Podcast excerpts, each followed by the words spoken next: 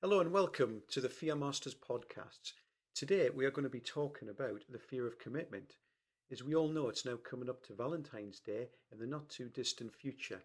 All the greeting cards are coming out, all of the adverts on the TV are there. Every time you go on the internet, all you get bombarded by is flowers, cards, chocolates, and all Valentine's stuff wrapped up in a package.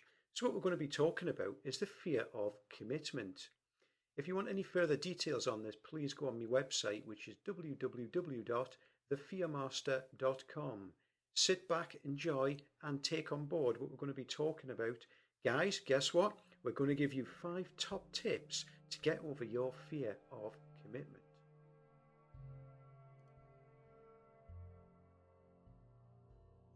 So then, let's just sit back, relax, grab a cup of coffee, just chill out be yourself. What we're going to be talking about is already known as the fear of commitment, but more importantly, where the fear of commitment comes from. Does it come from a past experience you have, or you have had, or a past experience of one of your friends, where a previous partner of theirs has been cheated on by their partner, has, hasn't been treated correctly by their partner, it's a multi could be a multitude of these things. What is it for you that you're scared of? This fear of commitment. It could be the fact you have already got a successful career and you don't want to let that career go. It could be the fact that you now have a significant amount of property. And if somebody comes into your life, how's it going to affect you? And how's it going to affect what you do? But never mind, sit back, relax, and we're going to talk about it and give you five top tips. Get ready for number one.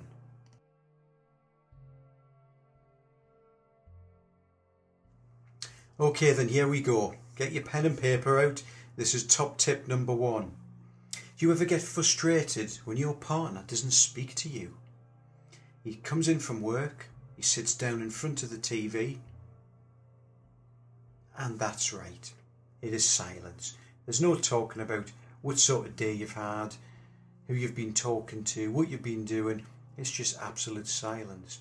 But have you all have you noticed as well when guys go on a fishing trip, they don't speak to each other. They're silent. Have you noticed when women do things together, there is never any silence. The only time there is silence is when there is something up with that relationship. But guys bond in different ways. So, the next time your guy comes in and he's very, very quiet, how about you just give him a little bit of space because we don't know and you don't know what's happening. So, maybe you need space. And maybe yes, we understand that you need to offload what you want to talk about. But let's be flexible in this because, you know, relationships are a partnership. You know, two people intrinsically working together.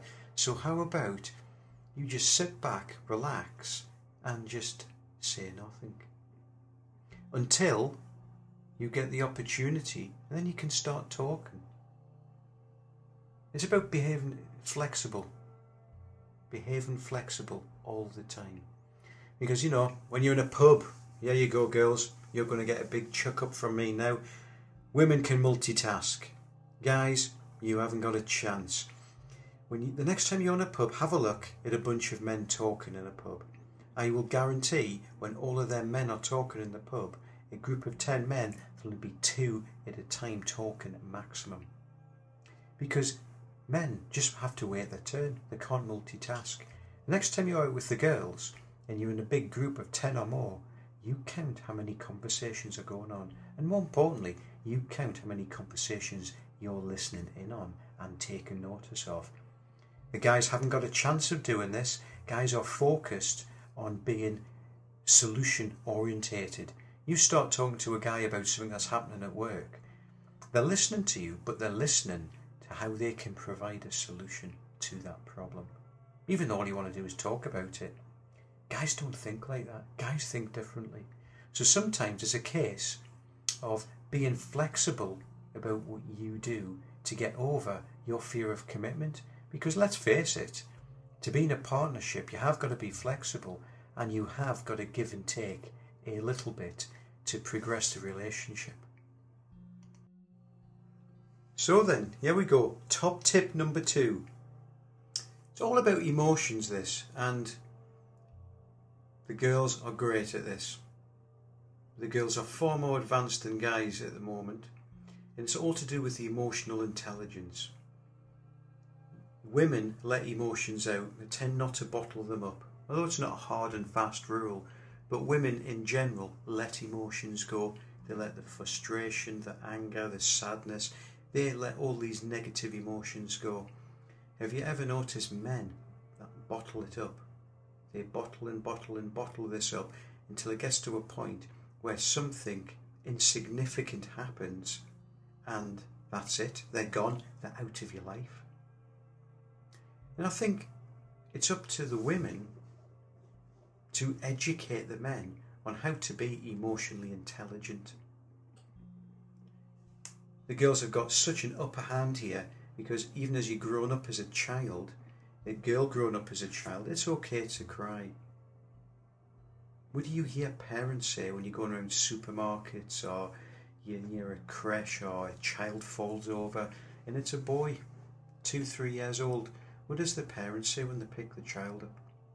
Stop crying, you're not a girl. But if it's a girl, the girl gets consoled, gets cuddled, and what is the difference really? The difference is there is no difference. But unfortunately, in society these days, men are conditioned that way to hold emotions in. So this one is firmly on your plate, girls. Get your men more emotionally intelligent. Get them to open up. Get them at one with their emotion. Go on, girls. You know you can do it. Make a difference, and this will make a big difference to every relationship you have. Here we go. Top tip number three. And this is all about time investment. Because a relationship takes time.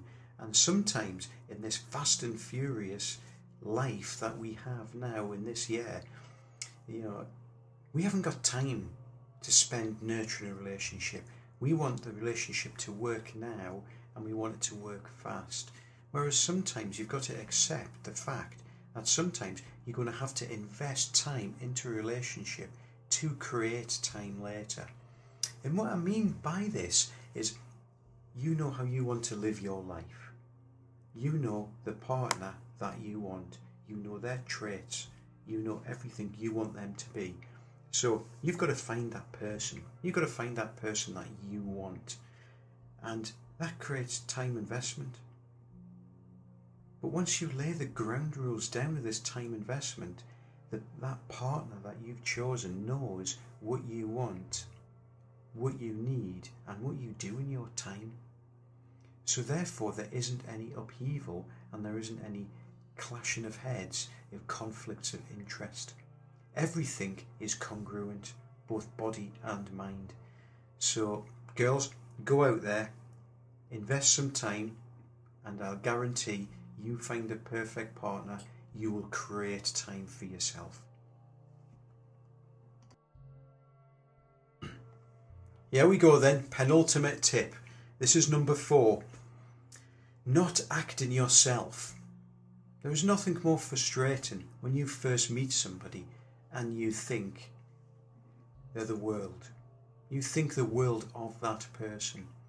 The next time you meet them and there's something different, and then you meet them after that, there's something different again. And before you know it, what unfolds before your very eyes and ears is somebody you thought you knew, and you find somebody you know nothing about.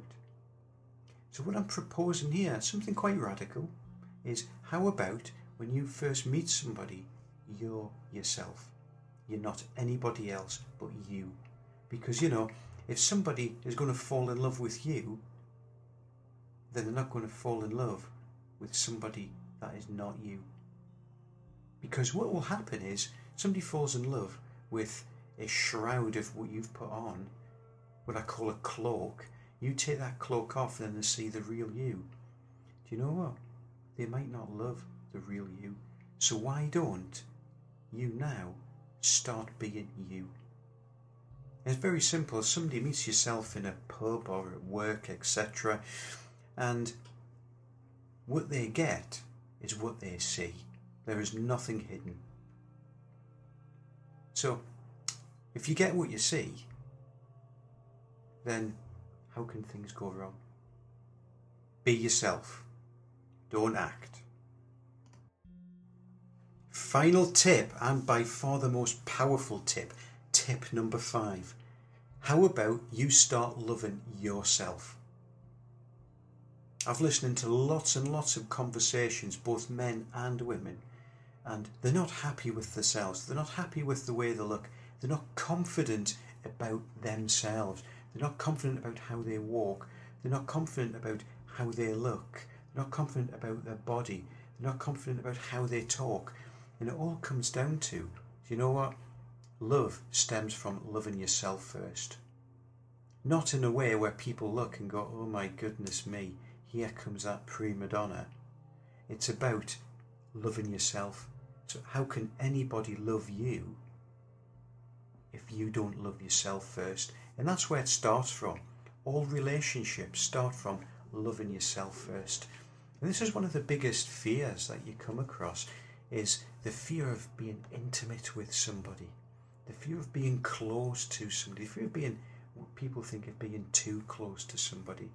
Well, you know, if you start loving yourself, then what you find is love comes to you. So, that's all the tips. Last tip is the most important. If you don't do any of them, please do the last tip. Be confident, be you, and love yourself. Thank you for listening to the Fear Master's top five tips on how to overcome the fear of commitment. Should you require any further information, then please simply fill in an email inquiry form on the website www.thefearmaster.com. Until next time, have a great day, have a great Valentine's, and best of all, go and get 'em.